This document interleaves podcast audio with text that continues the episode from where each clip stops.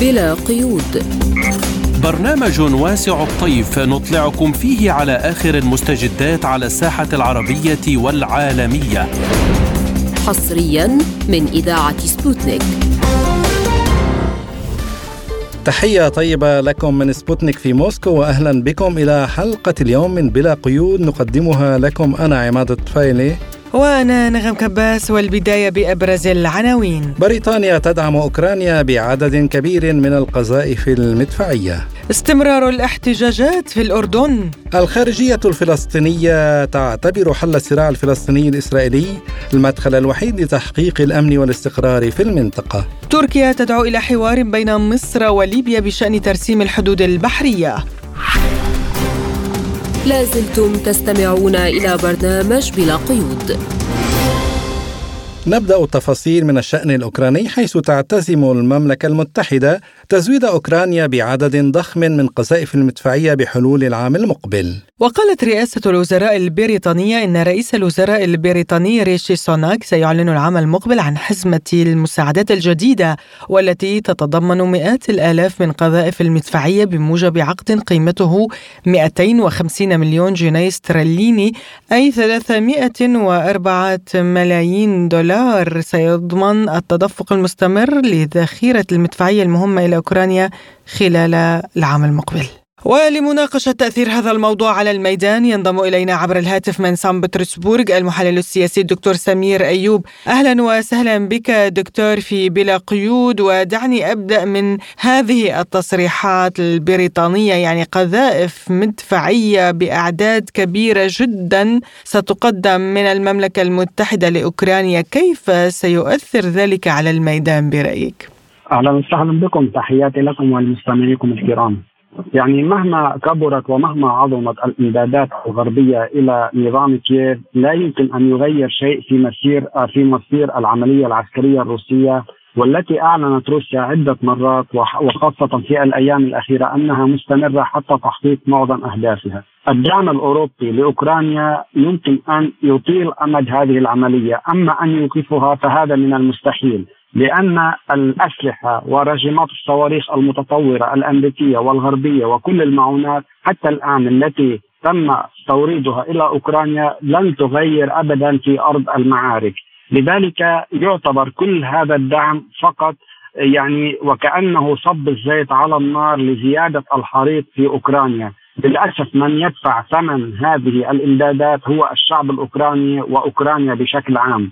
وأيضا هذا يمكن أن يؤثر على سير العمليات. يعني روسيا أذكر في السابق الرئيس بوتين قال أن روسيا حتى الآن لم تدخل الحرب بشكل يعني بكل ما معنى للكلمة للحرب في هذا الصراع وإنما تقوم بعملية عسكرية.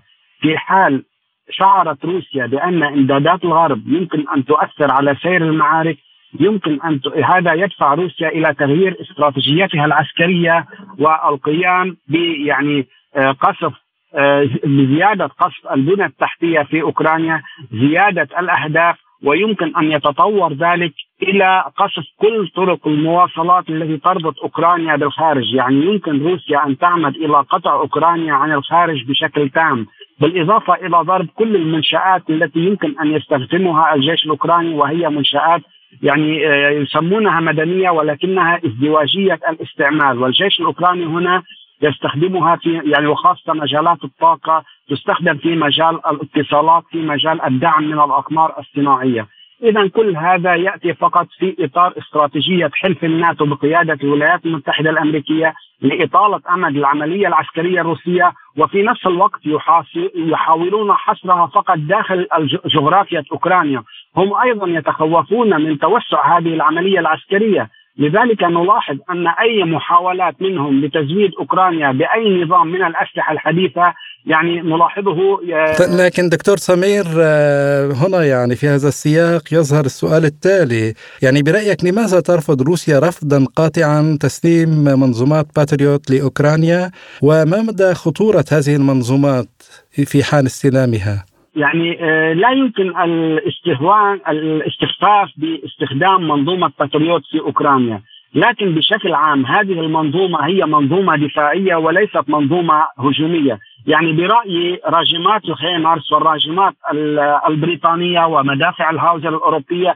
تشكل خطر أكثر بكثير مما تشكله منظومة الباتريوت لأن هذه الراجمات وهذه الأسلحة تستخدم على جبهات القتال وحتى المدن الروسية تتعرض يعني للقصف من, من هذه الراجمات بينما منظومة باتريوت هي منظومة دفاع جوي يمكن أن تستخدم في أماكن محدودة.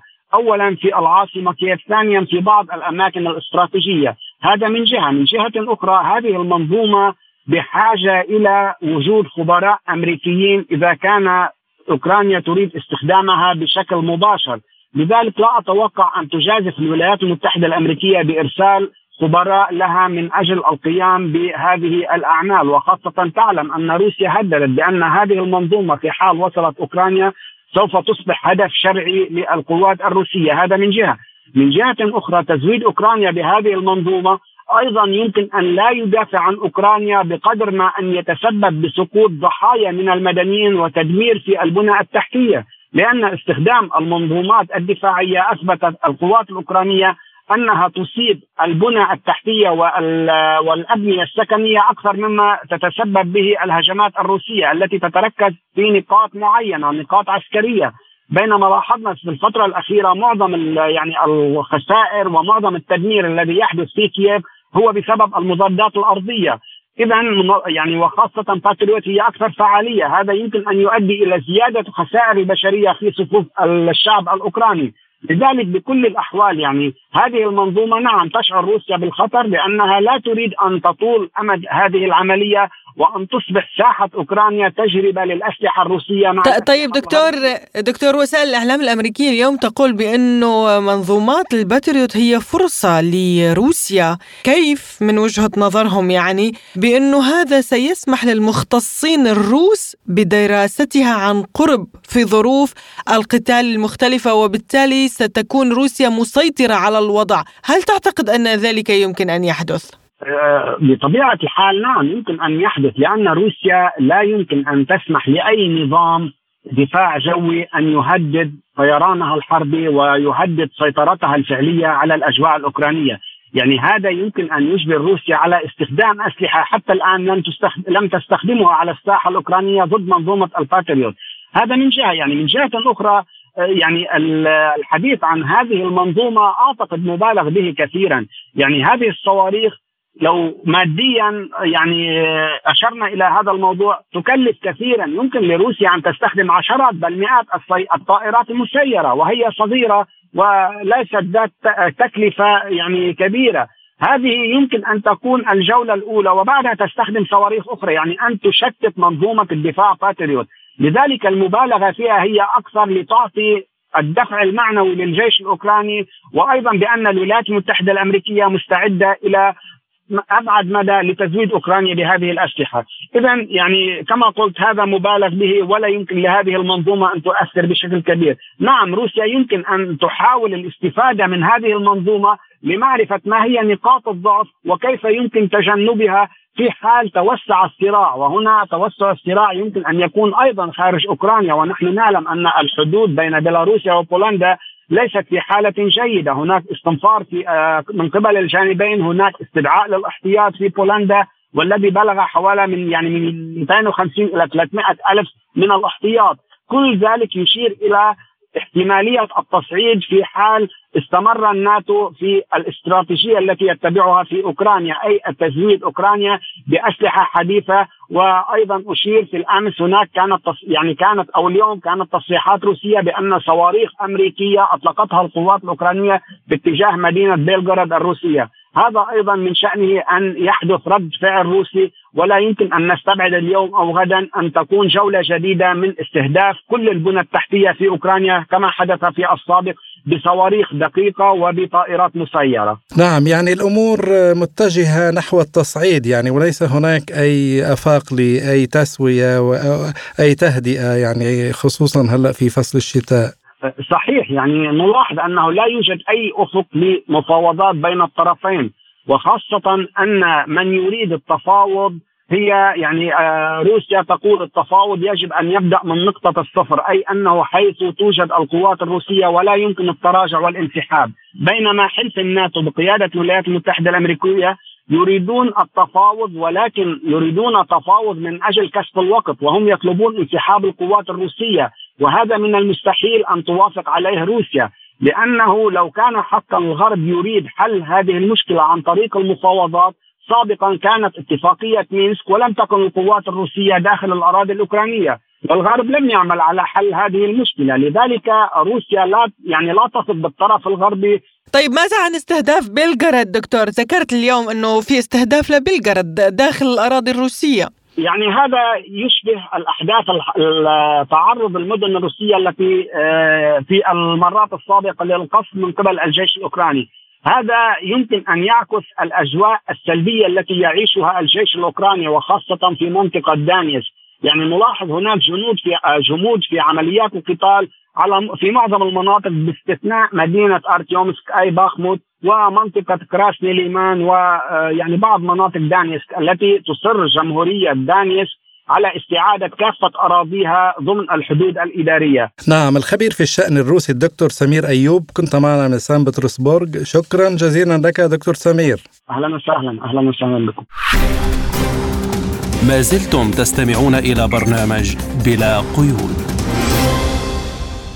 ومن أوكرانيا إلى الأردن والاحتجاجات المستمرة منذ أيام على رفع أسعار المحروقات حيث يهدد المحتجون بإضراب عام فيما أكد رئيس الوزراء الأردني بشر الخصاونة أن الحكومة استجابت للمطالب المشروعة لأبنائنا العاملين بقطاع النقل وأنه سيتم التعامل بحزم وفق القانون مع حالات الاعتداء على الممتلكات. وقال رئيس الوزراء إن حق التعبير عن الرأي مكفول بموجب الدستور لكن سيادة القانون لا مساواه ساوم عليها مطلقا وشدد على أن حالات الاعتداء على الطرق والممتلكات العامة والخاصة والاعتداء على كوادر الأجهزة الأمنية سيتم التعامل معها بحزم وفق القانون.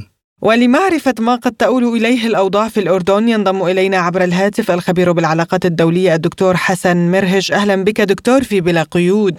تحياتي لك ولزميلك عماد ولجميع المستمعين. آه، أهلا بك. يعني احتجاجات مستمرة في الأردن. إضراب عام للمحتجين. هناك تهديدات بإضراب عام. برأيك إلى ماذا قد تؤول الأمور؟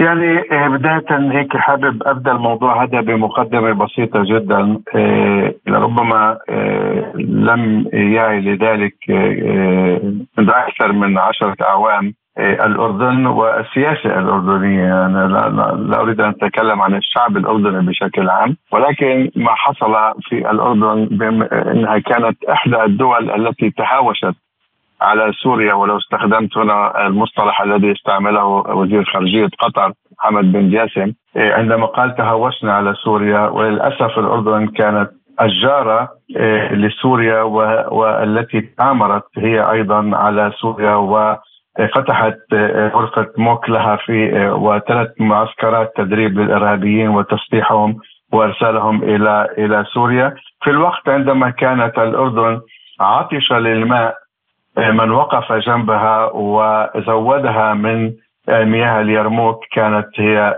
سوريا. وعدد العلاقات والجيرة الطيبة بأن الأردن يستطيع أن يدخل إلى سوريا على الهوية ولا يحتاج إلى جواز سفر طبعا والمصالح التجارية المشتركة.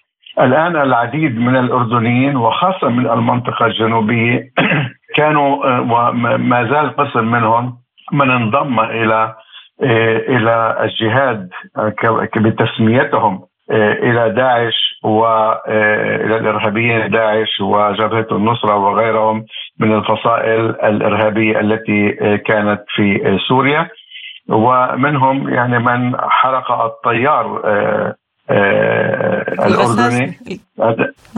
نعم نعم عند أسقط الطيار وهو كان أردني من من المنطقة الجنوبية الذي شارك في هذه الصور. ومنهم آه، من أيضا يعني نساء جهاد النكاح ما كانوا يسمى وعودتهم إلى الأردن وكل منهم كانت حامل. وعادت بها إلى الأردن وطبعا تحت الستائر المعروفه ولم يصرح عنها. الأردني نفسه بات فقيرا في بلده لأنه كل احتواء القادمين عفوا القادمين من العراق وخاصة المفسدين من العراقيين الذين نهبوا الأموال والمليارات والملايين من الدولارات وأتوا بها إلى العراق بعد الحرب آه، الأمريكية وهذا أيضا جعلهم يعني آه، يستثمرون في في الأردن والأردن لا يمتلك أي موارد. وهناك إدارة وهناك ملك يعني لا ربما لا يعرف ماذا يجري في الصفوف الأردنية. والأردن دائما كانت دائما وابدا كانت على صفيح ساخن بوجود أيضا الحركات الإسلامية المتطرفة وخاصة حركة إخوان المسلمين المتواجدة في في الأردن. ولكن بدعم خارجي واستخبارات خارجية لطالما استطاعت الأردن أن آه، آه، يعني آه، تخرج من هذه أو تسيطر على هذه الأزمات. وهناك فساد كبير جدا اليوم في الأردن وكان العديد من الأردنيين اتهموا الملكه رانيا العبد الله في هذا الفساد هي وعائلتها وغيرها. الشعب الأردني تحديدا اليوم يجوع في بلده مذلول في بلده لا يمتلك أي شيء. يعني حتى الممتلكات الأردنية باتت آه، آه، يعني آه، للأجانب وليس للأردني. المعاشات هناك متدهورة إلى أدنى الحدود. غلاء معيشي فاضح. ولا يوجد أي ادخارات أو استعمال حتى إلى الادخارات أو الثروات الطبيعية الأردنية. كلها يعني بفساد بفساد وحكومة وواسطات. ونحن رأينا اليوم أيضا آه، هناك ثلاث عناصر من الأمن آه، قتلوا في مداهمة إحدى المنازل التي قيل أن آه، من كان من شارك في قتل النقيب قبل يومين. و قتلوا اليوم ثلاث عناصر من الأمن وهناك جرحى أيضا من من بينهم ويعتقدون إنه من أتوا لإلقاء القبض عليه قد قتل في هذه المعركة، هذا يدل على العجز الامني أيضا الموجود في الأردن. الأردن اليوم يصرخ من بطونه ومن جوعه والأمور لربما تذهب إلى الأسوأ إلا إذا هناك يعني تم إجراء تعديلات ولتحسين الوضع آه، الاقتصادي وخاصة الوضع الاقتصادي إلى الشعب الأردني تحديدا طيب دكتور حسن يعني كما حضرتك أشرت في النهاية هل هناك أي استجابة من السلطات الأردنية لمطالب المحتجين يعني تسمح بتهدئة الوضع؟ يعني بالبداية كان هناك نداء وحتى تصريح من الملك نفسه بأنه آه، نعم للاحتجاجات السلمية ويعني فعلا حتى في إحدى الزيارات إلى الأردن السابقة شاهدت ذلك بأم عيني يعني كانت هناك احتجاجات سلمية ترافقها رجال أمن حتى يعني غير مدججين بالسلاح كما نعرف بلباسهم العسكري أو الشرطي وسلاحهم الخفيف يعني دون تحضير لباس خاص للمظاهرات وغيره ويسيرون مع الناس يعني في المظاهرات للتعبير عن وجهة نظرهم. ولكن الأوضاع زادت سوءا يوم بعد يوم اليوم في الأردن. الأردن اليوم يعني لا يستطيع ان أن يؤمن عشرة أيام آه، آه، غذاء له ولأولاده. آه، الوضع كثير كثير صعب، هناك شركات ومكاتب أقفلت، هناك نوع من البطالة. فأي استجابة اليوم أنت تعرف يعني هذا تراكم سنوات وعندما تأتي لتحل وتعطي حلول لأي تراكم لا نستطيع أن نحله بشكل مفاجئ وإلا إذا كانت هناك يعني آه، آه، أمور آه، أو أو خطوات تذهب نحو الإيجابية وفعاليه على أرض الواقع ويشاهدها ويلمسها المواطن لربما يكون هناك إعطاء فرصة لهذا. ولكن غير ذلك إنه إحنا نذكر قبل فترة قبل عام تقريبا كان هناك احتجاجات لنقابة المعلمين. وقاموا بفصل يعني بدل حل الموضوع قاموا بفصل العديد ممن آه، أضرب وتحدث في هذا الموضوع. اذا هذا النوع من التعامل هذا آه، آه، يعني يحرك الشارع أكثر وعندما يتحرك الشارع في أي دولة كانت مهما تكون كبيرة أو صغيرة لا تستطيع مواجهة هذا الطوفان لأنه دائما الحكم والحاكم هو من الشعب وبقوة الشعب الذي تدعمه طيب دكتور. عندما يعني حضرتك تتحدث عن مطالب محقة للشعب ولكن في نفس الوقت تتحدث عن حركة الإخوان المسلمين. ألا يخشى من أن تسلح الإخوان المسلمين هذه الاحتجاجات أو تدخل بين المحتجين لركوب هذه الموجة كما حدث في دول أخرى؟ نعم لابد. هناك يعني آه، لا شك انه هناك مغرضين لا شك انه هناك حركات إسلامية كانت آه، مكتومه نفسها وقد يعني تخرج إلى الساحة كما فعلوا في آه، سوريا وفي العديد من الدول بالعراق وغيرها ومحاولات أخيرة كانت لهم في مصر الأخيرة وبمساعدات أجنبية يعني هم لا هم لا يتحركون من فراغ. هؤلاء مدعومون من قبل دول أجنبية وبالتالي يتحركون عندما يعطى لهم الضوء. الأردن في الآونة الأخيرة أيضا يعني آه، غير نوعا ما مساره ولهجته اتجاه القضية الفلسطينية آه، وخاصة عندما كان ترامب يريد أن آه، ما نسميه نحن بلغتنا صفعة القرن الذي كانت توجه إلى فلسطين وعرضها آنذاك. هذا يحاسب عليه الأمريكي وخاصة الدول التابعة والدول المدعومة من يعني من من الغرب ويلعب بها كما يشاء. ونحن نرى يعني اليوم أمريكا لم تحسب حساب حتى لأفضل حلفائها بالعالم التي هي آه، آه، أوروبا والاتحاد الأوروبي. ويعني تضحي به وتضعفه أيضا مقابل أن تواجه وتحارب آه، آه، روسيا. فما بالك آه، كما موقف كموقف الأردن. والأردن يعني كل اعتماده الاقتصادي هو يأتي من الدعم الذي يأتيه من الخارج ولا يستغل على مدار كل هذه الأعوام كل ما يمتلكه من مناجم وهناك مناجم وهناك ثروات طبيعية وهناك غاز وهناك نفط. ولكن آه، آه، آه، باعوا وأجروا كل شيء حتى حتى مطار العقبة عفوا ميناء العقبة اليوم الحكومة لا تمتلكه باطل بات مأجورا إلى شركات خاصة. يعني لا ماذا عن أيضا المطارات والعديد من ممتلكات الدولة باتت كلها مبيوعة ومستأجرة إلى شركات أجنبية. وحتى الاستثمارات أعطيت إلى آه، بالسابق يعني أغلب الاستثمارات والبناء التحتية كانت لشركات سعد الحرير آه، في عمان وفي العقبة وفي غيرها، اذا الأردن يعني على وشك إعلان إفلاس آه، هل هل هذا سوف يعني يعطي المجال؟ نعم هؤلاء يعني هم ينتظرون الفرص ولربما يستغلونها كما حاولوا في الماضي ولكن اليوم سوف يجدون الشارع معهم ما كان مرفوضا آه، سابقا. الخبير في الشأن الإسرائيلي الدكتور حسن مرهج كنت معنا من فلسطين. شكرا جزيلا لك دكتور حسن. شكرا. ما زلتم تستمعون إلى برنامج بلا قيود. وفي فلسطين أكدت وزارة الخارجية أن حل الصراع الفلسطيني الإسرائيلي المدخل الوحيد لتحقيق أمن واستقرار المنطقة. وأوضحت الخارجية في بيان صحفي أن التصعيد الحاصل في انتهاكات وجرائم قوات الاحتلال وميليشيا المستوطنين بات يستمد التشجيع والحماية من تصريحات ومواقف ليس فقط بن غفير وسموتريتش إنما أيضا من مواقف رئيس الوزراء الإسرائيلي المكلف بنيامين نتنياهو وتفاخره بتجاهل القضية الفلسطينية وضرورات حلها الاستراتيجية. وقال بهذا الخصوص عضو المجلس التشريعي الفلسطيني وعضو المجلس الثوري في حركة فتح الدكتور فيصل أبو شهلة لبلا قيود.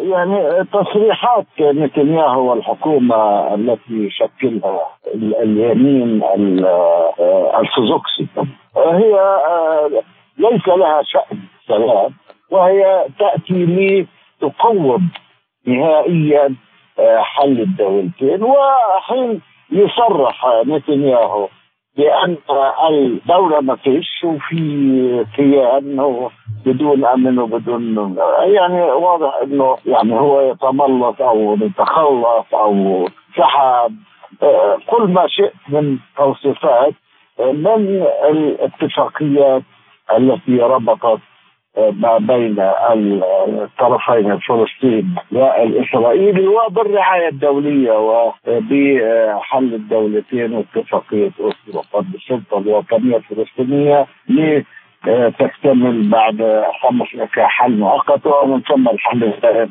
لإقامة الدولة الفلسطينيه حسب اتفاقيه لذلك المطلوب المجتمع الدولي اللي هو راعى هذه الاتفاقية اللي طالب طالب الفلسطينيين بأن ينحوا نحو نبذ العنف نعم. والمفاوضات كوسيله وسبيل لإنهاء هذا الصراع. واضح انه إسرائيل هي التي إسرائيل هي التي آه، نقضت الاتفاقيات.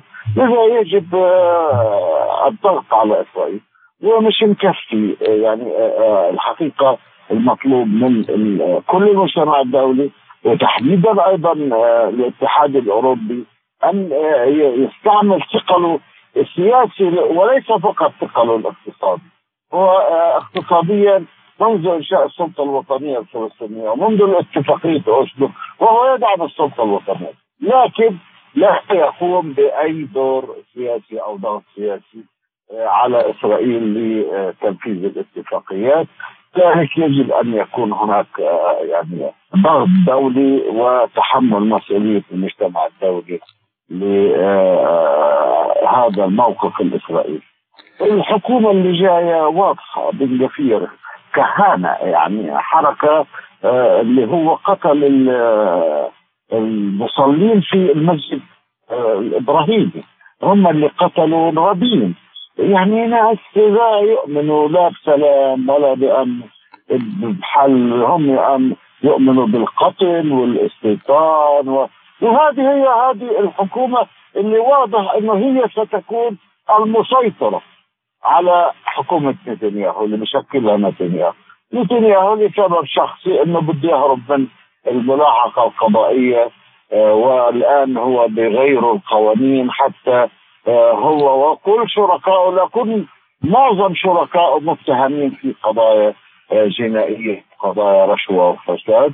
ولذلك هذه الحكومة اللي جاية ما لهاش أي سياستها واضحة موقفها واضح ينتهج القتل من جفير اللي بيسلموا الأمن الوطني أو الأمن الداخلي يقول بقتل الفلسطينيين بقتل وهو الآن يعني يعني من الوضوح التام إنه في حكومة لم ليست للسلام وهي خطيرة على إسرائيل لأنه تحول إسرائيل أيضا من دولة علمانية ديمقراطية إلى دولة دينية. ومن جهة أخرى نشرت هيئة تحرير صحيفة نيويورك تايمز الأمريكية مقال رأي وصفت فيه حكومة بنيامين نتنياهو بأنها تشكل خطرا على مستقبل إسرائيل وأشارت الصحيفة في المقال الذي حمل عنوان الديمقراطية في دولة يهودية في خطر إلى أن الحكومة اليمينية المتطرفة التي ستتولى السلطة قريبا بقيادة بنيامين نتنياهو تمثل اختلافا نوعيا ومثيرا للقلق عن جميع الحكومات الأخرى في تاريخ إسرائيل. وحول هذا الموضوع يقول القيادي الفلسطيني أبو شهلة لي بلا قيود. هؤلاء لا يؤمنوا بهم هم يأخذوا الديمقراطية سلم لتحقيق أهدافهم الخبيثة. أما هم لا يؤمنوا لا ليسوا ديمقراطيين لا يؤمنوا. حتى هم العرب الفلسطينيين كان 48 دول القتل يعني يبرروا بقتلهم بقمعهم يعتبروهم مواطنين من الدرجة الثانية. يعني عنصرية وقتل و آه، عدم يعني إيمان بالسلام أو بالحلول ولا يحترموا الآخر وبل يريدون أن يعيشوا قتلا. حتى المصلين قتلوهم في مسجد الحرم الابراهيمي وبن جافير شفناه طول الفترة اللي فاتت فلذلك يعني هذه الحكومة خطيرة على المنطقة كلها مش بس على إسرائيل. أما آه، هي تكشف وجه إسرائيل الحقيقي اللي آه، يتمسح أنا أعتقد بالديمقراطية لكنه لا يمارسها ولا يؤمن بها والدليل استمرار احتلاله للأرض الفلسطينية. المطلوب الحل النهائي إسرائيل تحت الأرض. دولة فلسطين اللي المفروض العالم كله يعترف بدولة فلسطين على حدود الرابع من يونيو 67 وعاصمتها القدس الشرقية وأن إسرائيل قوة احتلال. وهذا اللي الدبلوماسية الفلسطينية تسير باتجاهه تخاطب العالم في الجمعيه العمومية للأمم المتحدة ذهبنا لمحكمه الجنايات الدولية. ونامل أن يكون في عدالة لأن محكمة الجنايات الدولية المأساة إنه آه، لم تقوم بأي تحرك منذ تغير المدعي العام الأول فاتي. آه، وهذا المدعي العام الجديد لا القضية الفلسطينية مجمدة. أما في ملفات أخرى يعني هو ما شاء الله يمارس دور آه، سريع ونشط. وأما القضية آخر قضايا الشعوب آه، حقوق الإنسان في فلسطين، حقوق الإنسان في أفغانستان، حقوق الإنسان في آه، العراق، في سوريا، في ما لا ملوش دعوة. يعني ازدواجيه المعايير هذه. أما الدبلوماسي الفلسطيني السابق رامي الشاعر يعلق على بيان وزارة الخارجية الفلسطينية لبرنامجنا قائلا أنا أفضل دائما استخدام تعبير الصراع العربي الإسرائيلي بدلا آه، عن الصراع الفلسطيني الإسرائيلي. بالرغم أنه إذا أردنا أن آه، نقول الحقيقة بشكلها الكامل فإن الصراع هو أمريكي عربي وإسرائيل هي عبارة عن قاعدة متقدمة عسكرية أمريكية في الشرق الأوسط. تخدم هدف الولايات المتحدة الأمريكية في الهيمنة على الشرق الأوسط. والآن نفس الشيء تحاول الولايات المتحدة الأمريكية مع حلفائها دول الناتو تحويل أوكرانيا أيضا لقاعدة متقدمة لها في أوروبا. تستطيع من خلالها تهديد روسيا وإضعافها للتحكم بخيراتها وثرواتها الطبيعية ومن خلال ذلك الهيمنة على العالم بأكمله ووقف مسيرة الانتقال إلى النظام العالمي الجديد عالم التعددية القطبية. لذلك يجب أن يكون لدى الجميع قناعة راسخة أن القضية الفلسطينية لا يمكن أن يتم حلها حلا عادلا دون أن تتعزز أجواء العالم الجديد عالم التعددية القطبية والانتهاء من الأحادية القطبية التي تهيمن عليها الولايات المتحدة الأمريكية والذي لا بد ذلك والذي لا بد بعد ذلك فورا ستتعزز أيضا مكانة هيئة الأمم المتحدة وسيتم تنفيذ جميع قراراتها وفي مقدمتها قرار حق الشعب الفلسطيني في إقامة دولته الفلسطينية المستقلة وممارسة حقوقه الوطنية كاملا دون أي انتقاص. اذا مع تقديري لبيان وزارة الخارجية الفلسطينية في الأمس بخصوص أن حل الصراع الفلسطيني الإسرائيلي هو المدخل الوحيد لتحقيق أمل آه، واستقرار المنطقة وأن نتنياهو يحاول قلب الحقائق واستبدال مضمون الصراع الحقيقي. أقول أن الرئيس الأوكراني الحالي زيلينسكي يقوم بنفس الدور الذي يقوم به اليوم وقام به سابقا نتنياهو. الولايات المتحدة الأمريكية تسعى من خلال هذه الأدوار لعملائها ولا يمكن تسميتهم غير ذلك عملائها إطالة أجواء عدم الاستقرار في الشرق الأوسط وأوروبا. والعالم بأجمعه.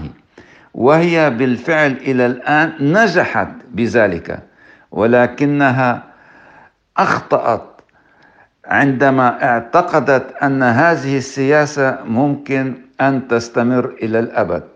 وتتجاهل كل التغيرات التي حدثت ابتداء من الانتصار في الحرب العالمية الثانية على الفاشية والتغيرات الدولية التي جرت بعد ذلك والجهود التي قامت بها روسيا بالذات في إنهاء صراع التسلح النووي مع الولايات المتحدة الأمريكية والانتقال إلى أجواء دولية جديدة وتشاركها في ذلك دول مجموعة البريكس. للأسف أيضا هذه الجهود آه، لروسيا ومجموعة البريكس تلقى معارضة شديدة من قبل الولايات المتحدة الأمريكية وحلفائها في الناتو. مما اضطرت روسيا أخيرا للجوء في القيام بالعملية العسكرية الخاصة في أوكرانيا. ومن أحد أهداف هذه العملية الخاصة هو الدفاع عن مسار الانتقال إلى العالم الجديد هو العالم الذي لابد أن ينتصر. وانتصاره أكيد. آه وبانتصاره أيضا ستتحقق طموحات شعوب جميع بلدان العالم في الاستقرار والأمن والعدالة والحر والحرب والحرية. استمعنا إلى الدبلوماسي الفلسطيني السابق رامي الشاعر. ما زلتم تستمعون إلى برنامج بلا قيود. وإلى تركيا حيث اعتبرت أن قرار مصر بترسيم حدودها البحرية الغربية يمثل انتهاكا للجرف القاري الليبي داعية القاهرة وطرابلس إلى بدء محادثات لترسيم الحدود البحرية وفقا للقانون الدولي. ونقلت وسائل إعلام تركية عن مصادر دبلوماسية قولها إن الحدود البحرية التي رسمتها مصر من جانب واحد بتسع إحداثيات جغرافية لا تدخل ضمن الجرف القاري لتركيا بشرق البحر المتوسط مضيفة أنه ليس من الواضح بأي طريقة حددت مصر الحدود البحرية وما إذا كان قد تم اتخاذ الظروف الجغرافية الخاصة بعين الاعتبار أثناء تحديدها والالتزام بمبدأ الإنصاف. وللتعليق على هذا الموضوع يقول الخبير في الشأن الليبي أحمد إدريسي لبلا قيود. نستغرب آه، طبعا في آه، هذه التصريحات التركية والتي آه، نعتقد أنها تدخل في الشأن الليبي. أن لا يحق لها أن تتدخل في الشأن الليبي في هذا الشأن الليبي بين ليبيا ومصر كان يجب أن تدعو أو آه، تلتزم الحياد في هذا الطرح. ولكن آه، نعتقد أن آه، هذا التصريح التركي يأتي في إطار الفوضى والتدخلات التركية في ليبيا والتي هي تعد جزء من عديد التدخلات في الشأن الليبي وليبيا تعاني منذ 12 عاما من غياب السيادة وانتهاك حدودها. وأيضا آه، عدم استقرارها بسبب آه، الأزمة السياسية في القضية الليبية. نعتقد أن تركيا بهذا التصريح أو هذه المطالبة تبحث عن مصالحها وترى بأن الفرصة التي اتيحت لها في تدخل في الشأن الليبي وأيضا توقيع مذكرة تفاهم. ترى آه، نعتقد أنها ترى في هذا الأمر كأن ليبيا آه، تابعة لتركيا وهذا أمر يفترض أن لا يكون. وهذا هذا أحد أحد التداعيات التي أوصلت ليبيا إلى أن تتدخل عديد الدول في الشأن الليبي. لذلك آه، ربما هي مصالحها. وهذا ليس مستغرب في ظل غياب السياسة الخارجية الليبية وضعف المؤسسات والانقسام وإفساح المجال للتدخلات الخارجية. يأتي ذلك بعد أن أصدر الرئيس المصري عبد الفتاح السيسي قبل نحو أسبوع قرارا جمهوريا بترسيم الحدود البحرية الغربية لمصر في شرق البحر الأبيض المتوسط. فيما رفضت وزارة الخارجية والتعاون الدولي في حكومة الوحدة الوطنية الليبية قرار وقالت في بيان إن القرار الرئاسي المصري يحدد من طرف واحد الحدود البحرية الغربية لمصر ما يعد انتهاكا للمياه الإقليمية والجرف القاري لدولة ليبيا. وعن أفاق حل الخلاف على الحدود الحدود البحرية بين مصر وليبيا دون تدخلات خارجية. يقول بهذا الصدد الخبير أحمد إدريسي لبرنامجنا. آه، هو من المفترض آه، وفق السياقات الدولية المتعارف عليها لابد أن يكون هناك تفاهم لأن هذا هذا الجرف وهذا المجال الجغرافي تشترك فيه أيضا اليونان فيه نزاع حقيقة. آه، ليبيا في ظل هذا الضعف وفي ظل غياب السيادة نعتقد أنها لا تستطيع أن تتحدث بصوت أو بقرار يراعي المصالح آه، آه، المصلحة العليا الليبية. لذلك قلنا أن أي مذكرات تفاهم أو اتفاقيات لابد أن يوقع عليها توقع عليها سلطه شرعيه برلمان وحكومة ورئاسة الدولة. وهذا ما هو مفقود في ليبيا لأن ليبيا لم تنجز الانتخابات بعد ولم تنجز الدستور. ولعل الرفض والخلافات التي ظهرت على الساحة من خلال توقيع مذكرة التفاهم مع تركيا لا زالت ليست بعيدة عن الاهتمام سواء الاهتمام الدولي أو الاهتمام الداخلي من قبل القوى الوطنية التي رفضت توقيع أي مذكرات تفاهم أو اتفاقيات في ظل عدم استقرار الدولة الليبية، لذلك لا مصر ولا تركيا يحق لها أن تتدخل في الشأن الليبي، ليبيا يفترض أن يكون لها سيادة وليبيا يجب أن يكون لها موقف واضح من خلال التعامل بندية مع الدول. لا أعتقد أن نحن نزاع لأن السلطات الليبية منقسمة، نزاع إذا كان نزاع سياسي أو خلاف ربما يكون وخلاف وسوف يحال هذا الأمر إلى إلى المنتظم الدولي وأيضا لا ننسى أن هناك دول كبرى ليبيا تحت الفصل السابع. فهو نقاش وأن العلاقات الليبية المصريه علاقات مهمة وعلاقات جوار ومصالح مشتركة وأمن مشترك. فنتمنى أن يكون هذا التعامل تعامل ند للند تعامل من أجل المصالح المشتركة. كذلك تركيا. هناك مصالح بين ليبيا وتركيا. وغيرها من الدول ولكن نتمنى أن يكون هذا في إطار دولة وفي إطار سيادة وفي إطار قرار ليبي واضح لا يسلم في ليبيا ويسلم في القرار الليبي. استمعنا إلى الخبير بالشأن الليبي أحمد إدريسي. ما زلتم تستمعون إلى برنامج بلا قيود. ومن السياسة إلى الاقتصاد ولدينا في الاقتصاد اليوم الجزائر تدرس تصدير الكهرباء إلى أوروبا. حيث أكد وزير الطاقة الجزائري محمد عرقاب أن الجزائر تعمل على استغلال قدراتها في إنتاج الكهرباء لتصدير الفائض إلى أوروبا موضحا أن بلاده تدرس بصفة جدية مشروع الربط الكهربائي مع أوروبا بالنظر لقدرتها الإنتاجية الهائلة من الكهرباء والتي تجعل منها قطبا طاقويا بامتياز. وأضاف أن مجمع سون الغاز لديه من المؤهلات ما يسمح له بولوج الأسواق العالمية وبالأخص من حيث القدرة الإنتاجية وكذلك الكفاءات البشرية التي بات اهتمامها منصبا الآن على توفير جودة الطاقة. وعن الإمكانيات الكبيرة للجزائر في تصدير الكهرباء إلى أوروبا وهل بإمكانها أن تصبح منتجا كبيرا للكهرباء على الصعيد الدولي؟ يقول الخبير الاقتصادي الجزائري عبد الرحمن عيالي بلا قيود. اولا لابد أن نركز على نقطة أساسية هو أن الجزائر تصدر الكهرباء إلى دول الجوار وهي ليست يعني سابقة في مسألة تصدير الكهرباء. هذه النقطة الأولى. النقطة الثانية أوروبا اليوم في حاجة ماسة إلى الكهرباء. ندرك جيدا بأنه إنتاج كبير من الكهرباء يعتمد على الطاقة الأحفورية وخاصة الغاز وبالتالي فهناك يعني دعنا نقول تراجع في آه، صادرات الغاز الأوروبية خاصه التدفقات التي كانت تأتيها من روسيا. وبالتالي وبالتالي هناك حاجة ماسة إلى آه، كهرباء منتج باستخدام الطاقة الأحفورية أو حتى بالطاقات الجديدة والذي لابد أن يزود أوروبا لتعويض آه، تلك ذلك المنتج الكهربائي الذي تنتجه أوروبا انطلاقا من الغاز وبالتالي ف آه، يعني سد الندرة التي قد تقع فيها أوروبا أو التي هي واقعة فيها ولكن تصيرها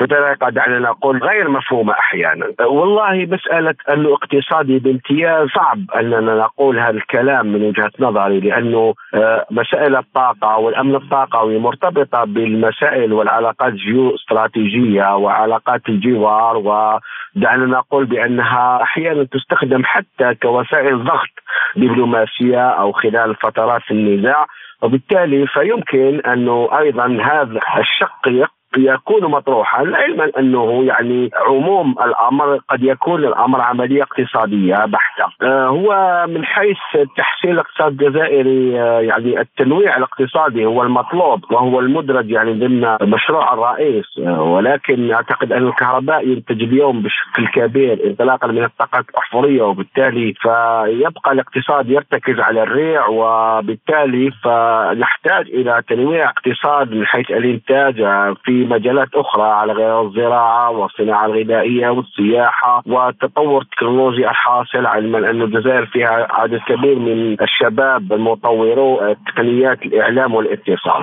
وفيما يخص عدم اعتماد الاقتصاد الجزائري بشكل رئيسي على موارد الطاقة والعمل على تنويع وتطوير القطاعات الاقتصادية الأخرى يقول عبد الرحمن عيه فعلا هو جزء وقد يكون جزء أكبر من آه، تشكيلة التنويع الاقتصادي التي لابد أن تكون في الجزائر. آه، ولكن آه، يعني حتى نكون واضحين يعني اليوم سواق الطاقة أخذت بعد آخر وبالتالي ف يا من الممكن جدا أن نقول بأنه أهم يعني قطاع يمكن أن يحرك النمو في الجزائر ومول التنمية هو قطاع البترول والغاز وعموم الطاقة الأولية الاحفوريه. خبير الاقتصاد الجزائري عبد الرحمن عيا شكرا جزيلا لك. ما زلتم تستمعون إلى برنامج بلا قيود. وإلى الرياضه والساحرة المستديرة حيث توجت الأرجنتين للمرة الثالثة في تاريخها بكأس العالم بعد فوزها في النهائي على فرنسا بركلات الترجيح عقب انتهاء الوقت الأصلي والإضافي بالتعادل ثلاثة ثلاثة.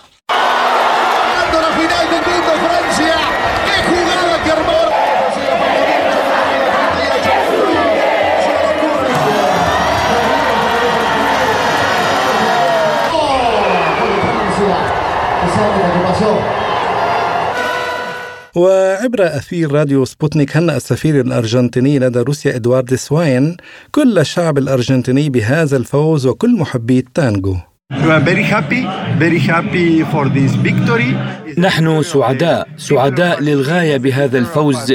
هذا الفوز هو للشعب الأرجنتيني ولكل الناس في أمريكا اللاتينية. ونحن جدا سعداء وشكرا للسفير القطري على تنظيم هذا الحفل وشكرا لروسيا الاتحادية لمشاركتنا فرحة بلادنا هذه. ونحن سعداء للغاية بتواجدنا في روسيا. وخلال احتفال أقامته السفارة القطرية في موسكو قال السفير القطري سمو الشيخ أحمد بن ناصر آل ثاني لسبوتنيك إن قطر حققت نجاحا عظيما بتنظيم هذه النسخة من المونديال وأعرب عن سعادته بفوز الأرجنتين. الحمد لله رب العالمين. يعني دولة قطر دائما كانت مستعدة لهذا المونديال على تشريفه من 12 سنة وكان سمو الأمير الوالد متواجد وخذل يعني تقريبا استضافة دولة قطر في هذا المونديال. سمو الأمير الشيخ تميم حفظه الله يعني هو كان اهتمام شخصي في هذا وتحدى لنجاح هذا المونديال. يعني شخصيا متحدي في هذا المونديال ومثل ما شفت المباراة الختامية كانت جوهرة المونديال كاملة. يعني يعني كان فريقين كبيرين مهمين وأقوياء ويستاهلون الأول والثاني لكن نبارك المنتخب الأرجنتيني ونقول هارد لك للمنتخب الفرنسي. وللحديث عن هذا الموضوع ينضم إلينا عبر الهاتف الخبير الرياضي ورئيس تحرير القسم الرياضي في جريدة العرب القطرية علي حسين، أهلا بك أستاذ علي. نبدأ من هذا الفوز للأرجنتين ومن هذه المباراة الرائعة وهذه المشقة والصعوبة في الحصول على الكأس. فهل استحقه منتخب الأرجنتين برأيك؟ والله يعني أنت آه، تقريبا اجبتي على نصف السؤال هو نهائي كبير نهائي يجمع بين يعني منتخبين سبق لهم الفوز مرتين بكأس العالم. وإن كان الطرف الأول المنتخب الفرنسي هو حامل اللقب قبل أربع سنوات 2018 في روسيا.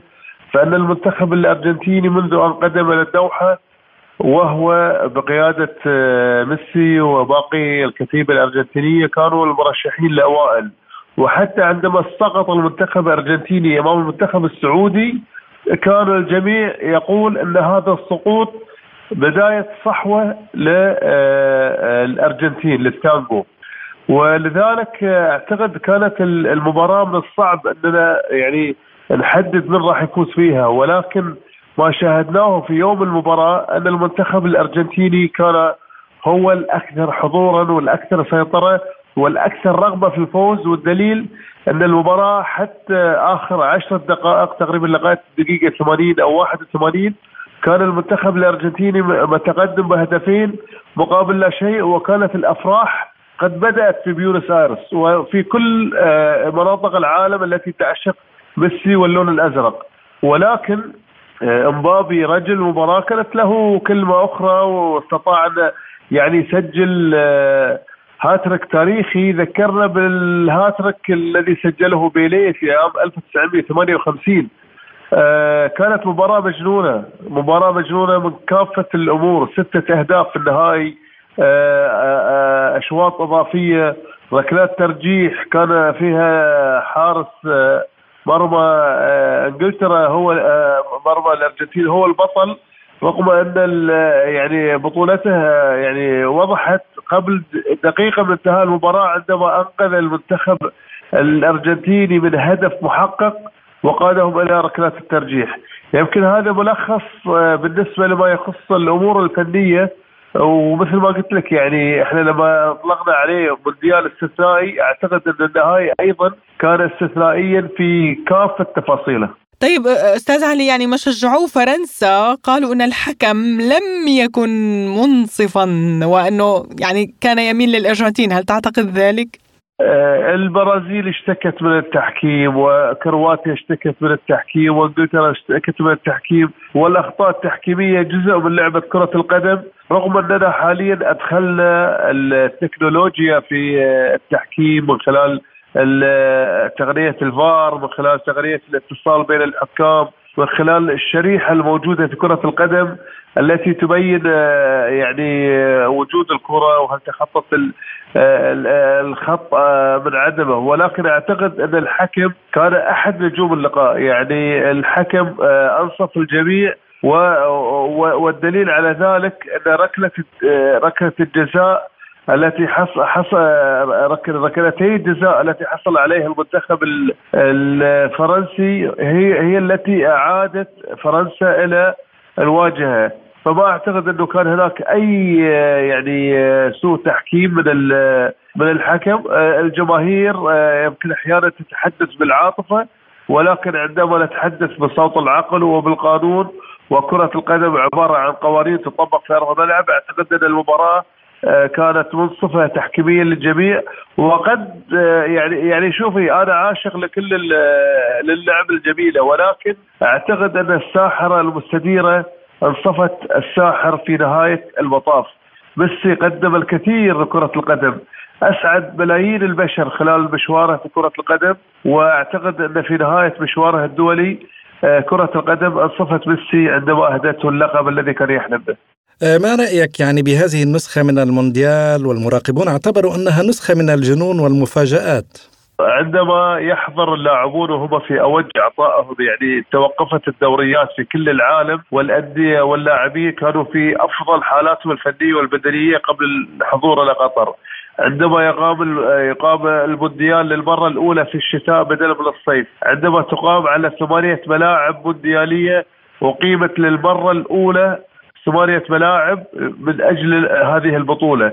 عندما يعيش جميع اللاعبين والجماهير والمسؤولين في مدينة واحدة هي مدينة الدوحة ويستطيعون حضور أكثر من مباراة في نفس الوقت. عندما يستقر اللاعبين من شهر كامل منذ وصولهم إلى قطر وحتى مغادرتهم في نفس الغرفة وفي نفس الفندق دون أن يحتاجوا إلى التنقلات من مدينة لأخرى والمنطقة الأخرى أعتقد هذه كلها من الأمور التي سهلت على عليهم حضور منافسات كأس العالم يعني يكفي أن نقول أننا في هذه النسخة الفيفا جعل الجماهير تختلط مع بعض دون يعني وجود حواجز أو أن تكون هناك تقسيمات للألوان بحيث يجلس كل مشجعين وأنصار المنتخب في مكان مخصص لهم. هذه لم تحدث من قبل وأعتقد كانت من أنجح التجارب.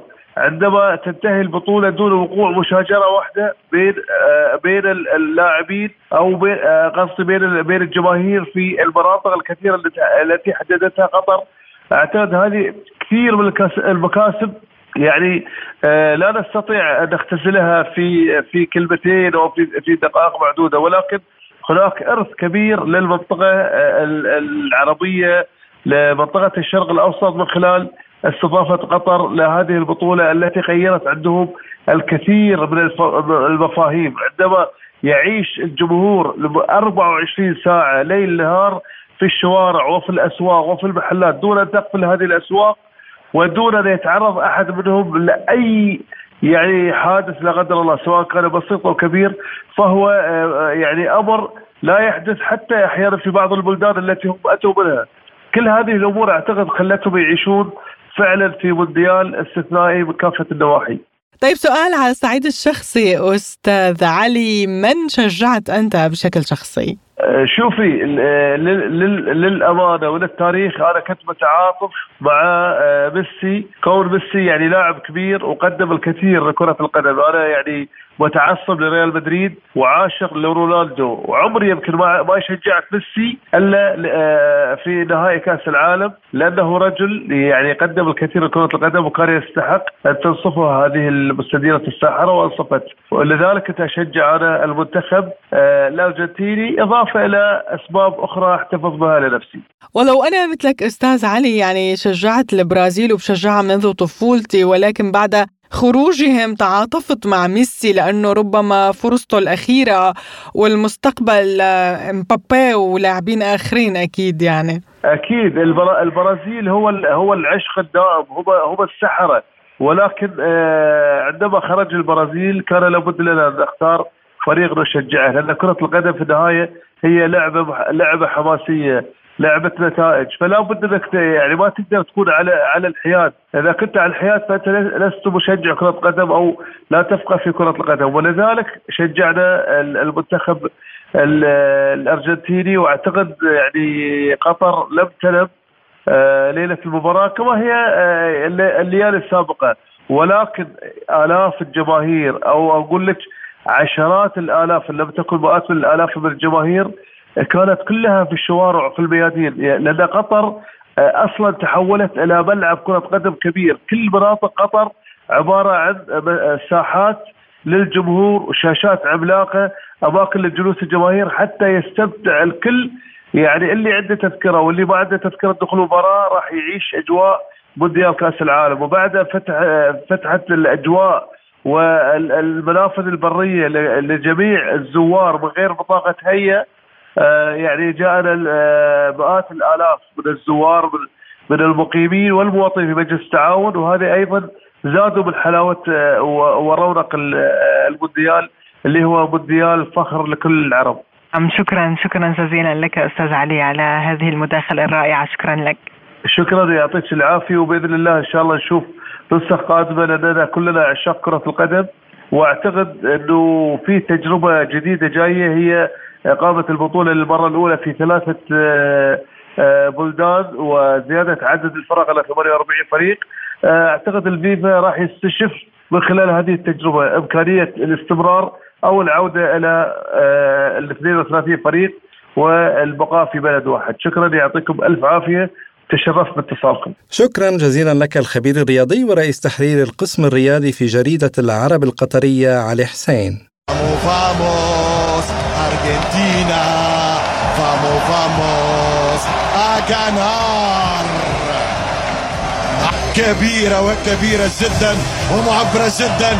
ابتسم يا شيخ. الشيخ ليونيل. الشيخ ميسي. إنفانتينو يقول أنت جميل. أنت جميل. بزي الشيوخ.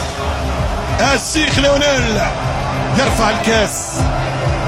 يعني لا ننسى أن بوتين هنأ الرئيس الأرجنتيني بهذا الفوز واعتبره يعني شيء جميل ومفرح لكل الشعب الأرجنتيني ونحن بدورنا أيضا نهنئ الفريق الأرجنتيني والشعب الأرجنتيني وكل محبي ومشجعي الأرجنتين. والتانجو يعني أمتعونا بصراحة لعبه ولا أروع لعبه للتاريخ كانت بالأمس، مبروك للأرجنتين مستحقون.